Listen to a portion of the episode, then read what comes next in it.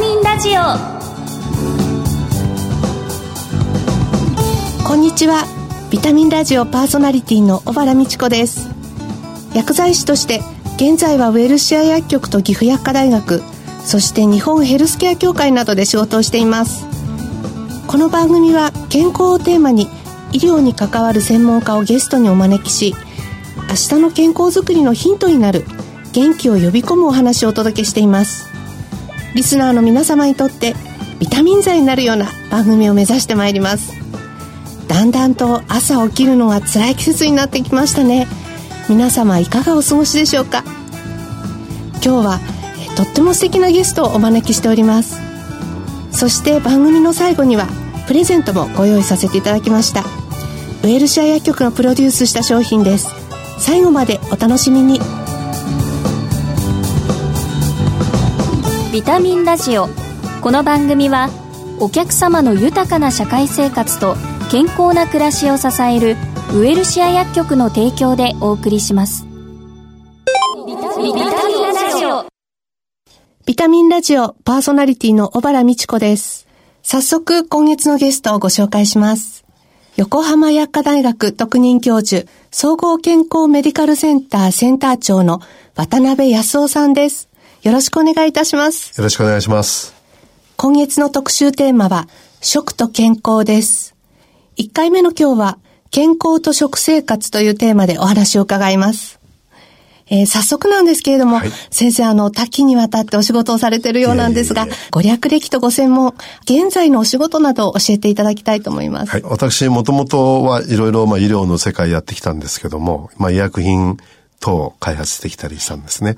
で、まあ、途中から、まあ、いろいろあって、まあ、食という面白さ。はい、特にあの、機能性食品とかですね、健康食品というものが、まあ、今までいろんな方が研究されてますけど、主に農学の先生とかですね、はい、栄養学の先生が非常に多かったんですね。はい、で、まあ、それを、まあ、我々医療人がですね、まあ、医学薬学の知識を持って、ましてやその人に対する健康でございますので、その人に対するその生理学機能とかですね、そういうものが分かってる形で勉強したいなと思って、で、それで途中からキノコの研究とかですね、えー、まあ、クルクミンの研究なんかに入ってって、食の面白さに行ったんですね。医学博士で、はい。さらにその薬科大学の教授をされていらっしゃって、そ、ねはい、その食に行くっていうのはちょっと珍しいパターンかと思うんですけどそうですね。その、やっぱりなぜかっていうと、医薬品はですね、はい、ものすごくいろいろ研究されてますよね。はい、それで、その医薬品そのものが非常にそのターゲットが決まってる。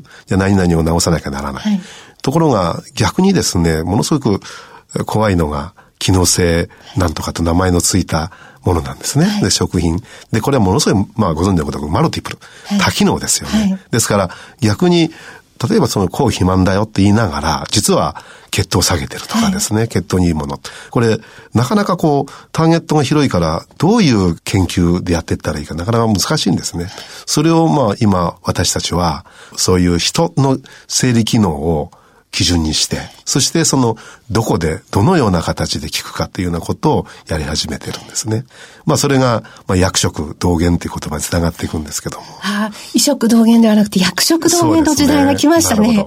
そうですか。はい、薬食同源というところから、うん、こう食と健康の結びつきについて、その重要性っていうのを教えていただけますか？そうです。えー、とても難しい。ですから研究が、今私たちがやってる、あの、薬科大学なんですけどもね、その、薬学を出るのは当然薬剤師さんにも多いんですけども、結局、治療っていうのは医薬品。これ素晴らしい薬品出てます。はい、逆に返せば、その我々はもっと治療に専念してですね、医薬品とか外科手術とか、そういうものをうまく使ってた方がいいかもしれません。ところがですね、治療が始まるとですね、なかなか治りにくくなる。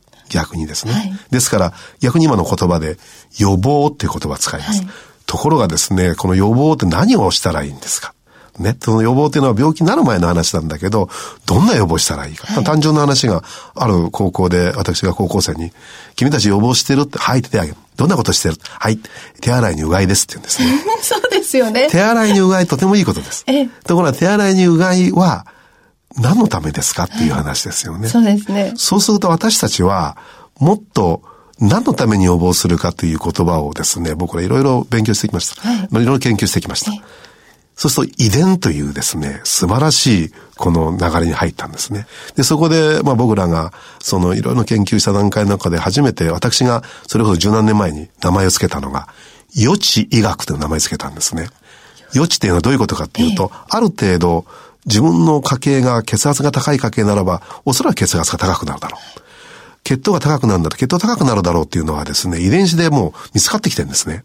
じゃあ予防っていうことよりも、自分がどんな病気になりやすいかということが分かっていくならば、それが予知医学ではい、そしてもう一つ、家庭医学じゃなくてですね、家計医学というのを私たちも考えたんですね。はい、そうすると、家計医学、予知医学というのはまさに病気になる手前、はい、それをいかに保護できるか、それがどうやっていくかっていうのが食というですね、素晴らしい栄養価高いもの、機能性のあるものというものを考えながら見出していくというのが、まあ今までの研究で起きてきたということで、その重要だと分かってきました。はい確かにその和食っていうものも文化で、うん、まあ、日本人には合っているっていうふうにこうずっと言われてきましたけど、まさにそれをこう医療サイトの側面から見たような流れということで考えてよろしいんでしょうかね。そうですね。もう本当とてもいいご質問で、はい、まあ我々本当にその何をですね、どのような形で吸収、これあの、いわゆる北九州とかそうじゃなくてですね、いわゆるものがその中に入ってって、そして消化器からいかに血液に移行するか、これ吸収ですよね。はい、この吸収を高める方法が食の問題なんですね。はい、というのは、食というのは全てがお口の中通っていかなきゃならない。その粘膜、いわゆる口腔粘膜から肛門まで全部人の体は粘膜できます。そうですね。ね。その粘膜が年を取るにつれてだんだんおかしくなるんですね。はい、まあ、我々がまあ今、ウェルシャさんといろいろ共同研究している、一つが、そのぬるぬるネバネバした食材というのがあるんですね。で、まあこれもある時、まあ2、3年前に私たちがぬるネバを食べないと長生きしないよなんていう本をうちの総長と一緒に書いたんですね。で、それは確かに大変面白いもので、まあ、無コ多糖体、ムチンというとかですね、はい、いろんな、まあ、ヘパリンという血液をサラサラにさせてくれるようなものが、ぬるぬるネバネバ食材に入ってる。で、そういうものを食べていくとですね、はい、現実はあの、とても若さを保つことができる。はい、そして、まあ、高齢者の方々が非常に吸収代謝排泄が衰えている時にですね、そういうぬるネバをぜひ食べていただきたい。そうすると、吸収率高まる。で、粘膜も良くなる。ということで、他の食材の吸収も良くなるんじゃないかというふうに考えてるんですね。いかに、まあ、いわゆる予防、先ほど言った、まあ、予知ですね。はい、それと免疫力ですね。ああ、免疫力大事ですね。大事ですね。で、よくあの、まあ、一般の方々が免疫力を高める、高めるとおっしゃるんだけど、はい、実は免疫力を高めるっていうのは病気になることですよね。はいというのは、すべての医薬品のほとんどが免疫を抑制する薬物ですよね。はいはい、だから私たちが言わなきゃならないことは、低下してくる免疫をいかに保たせるか。ですよね。そうすると、例えば今言った無コ多糖体を持ってるヌルネバはですね、まあ一番表面で勝負してくる、その抗体ってありますよね。抗原抗体の抗体。その中の IgA というのが、粘膜組織ですごい頑張ってくれてるんですね。で、その粘膜が減ってくることに対して、高齢者はますますそれに考えなきゃならない。ということで、まあ、また戻りますけど、その、ぬるぬるネバネバした食品をですね、はい、ぜひ食べていただいて、今度は、まあ、我々同じようにウレッシャさんと、まあ、開発してますけども、カテキンっていうですね、はい、お茶の中に入ってる茶カテキンがあるんですね。はい、これはもうまさに抗酸化作用があったり、あるいはその抗感染作用があるんですね。というようなことで、こういうのをうまく保たればですね、うまく上手に食べていくと、大変いい高齢者にとってもいいんじゃないかと思うんですよね。そうですね。カテキンって、あの、結構お茶で取れそうな気がするんですけど、なかなかのペットボトルの中のカテキンってすごく少ないんですよね。おっしゃる通りですね。すごい、それもいい質問で、はい、で、まあ我々も今研究やってて、実際に、まあ、ウェルシャさんから出してる、まあ、チョコレートがあるんですけどもね、はい、この中に、一般の茶カテキンよりも大変豊富に入ってます。ですから茶カテキンもですね、まあ、200mg 以上入ってないとなかなか体に良くない。で、ましてや、その、それは乳酸菌と一緒に取るとですね、非常に吸収性が高まるんですね。はい、ですから、ぜひその、まあ、ぬるねば、茶カテキンの入ったチョコレートですか、はい、まあ、こういうのを食べながら、はい、そしてあの、まあ、高齢者とおっしゃってもですね、こう、よく噛んで、そして、もう楽しく、こう、食事をされながら、できる限り吸収を高める。こんなような形で、ぜひ、あの、やっていただくことはありがたいなと思ってますね。すね。日常の生活にぜひ取り入れていただきたいですよね。ねはい。ちなみにあの、機能性食品っていうのも結構こう歌う商品が増えてると思うんですけれども、日頃の食生活にはこれはどのように取り入れていけばいいでしょう？もう今、あの、特定保険食品ってあります。はい、これは大変、その取るのが大変なんですね。はい、で、まあそれでだんだんだんだん特を取る会社も減ってきてるんですね。で、それに対して、もうつい最近ですけども、機能性を歌える、まあ表示をしよう。で、機能性表示食品が出てきました。はいまあこれもですね、まあ我々からすればとてもいいものだと思います。ところがですね、やはり食品です。で、その、まあ、証明の仕方もなかなか大変なんですけども、ぜひその、それをですね、いかに上手に捉えるかということはですね、こういうのを今、私どもで、の大学でも薬剤師さんにですね、はい、いろいろ勉強してもらってます。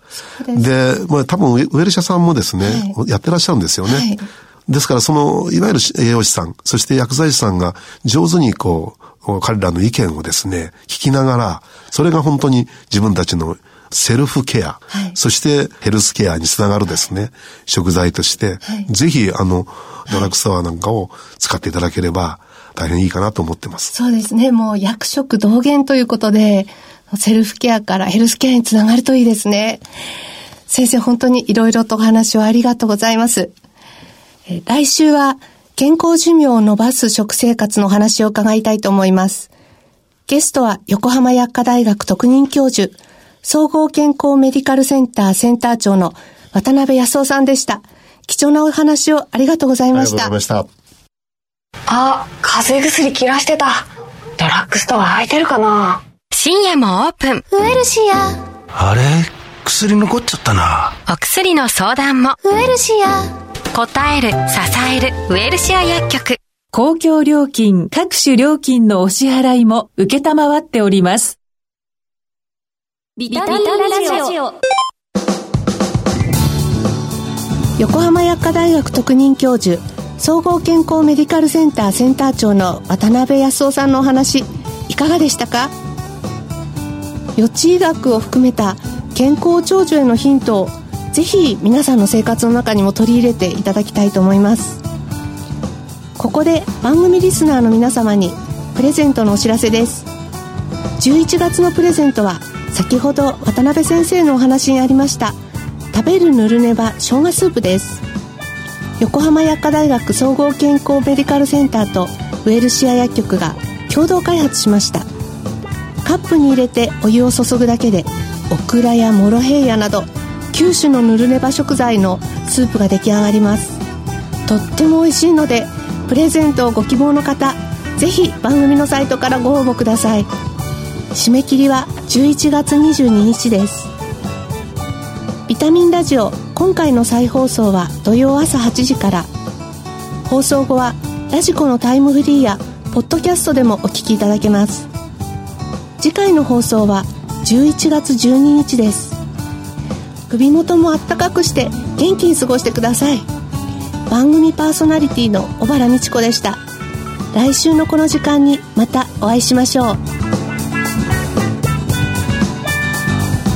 ビタミンラジオこの番組はお客様の豊かな社会生活と健康な暮らしを支えるウエルシア薬局の提供でお送りしました。